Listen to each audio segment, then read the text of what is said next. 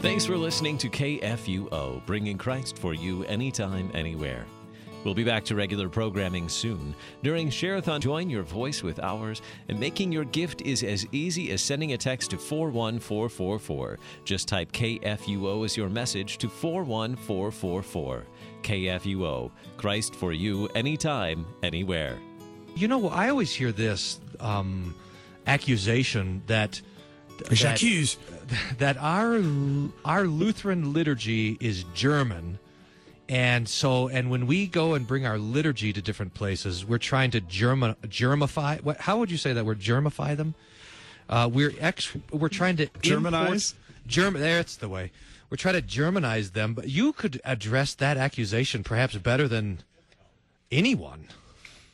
Well, it yeah, it's really kind of a spurious and ignorant argument uh, because the liturgy is a treasure of things that have accumulated over the centuries that are helpful for the gospel and have served the gospel well that come from pretty much every culture in the world where the gospel has been preached and God's people have responded with uh, thanksgiving and praise, repeating back to Him His word and uh, adorning it and magnifying it with the art of music, but also uh, composing prayers and. Um, yeah, so it's just really hard to, to put a, a finger on that. I think the only reason that probably gets said is because in the Lutheran Church, we certainly have a lot of roots in Germany, so a lot of materials, particularly in terms of the hymnody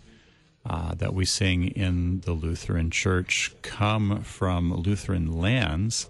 But at the same time, if you open up LSB, it's a very ecumenical book. Um, the the hymns are chosen to all be in accord with our evangelical doctrine, but if you were just to open up the hymnal and randomly just pick numbers, and I do this sometimes for fun when this issue comes up, I say, well, you, you know, I think this is a, a German book or a, or even you know just an exclusively Lutheran book, and you you quickly discover that the majority of texts are actually written by um, brothers and sisters of uh, of other denominations of Christianity, but their their hymns are in accord with the faith, and so we sing them. Certainly, a large number of them uh, are by Lutheran authors, and the same with the music. A lot of it does come from Germany, particularly the, the Lutheran chorales, but there's a lot of music from Scandinavia, from England, from France, uh, uh, from the Middle Ages, or tunes that have um,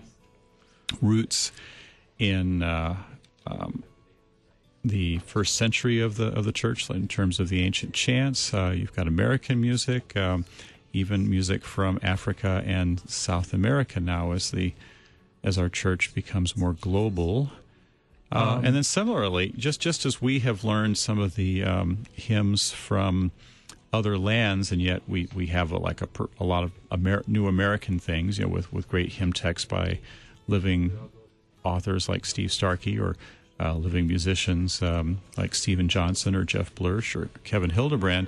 Uh, I'm Um, gonna have to, to oh. cut you off there. Sorry, uh, we're getting a little bit behind schedule. And I was just about ready to talk about how the French do the same thing. They've got things that go from their culture, but they want to sing from our culture. So it's a really beautiful thing because the church around the world loves sharing Christ together in liturgy and song. Thanks for listening to KFUO, bringing Christ for you anytime, anywhere. We'll be back to regular programming soon. During Shareathon, join your voice with ours, and making your gift is as easy as sending a text to 41444. Just type KFUO as your message to 41444.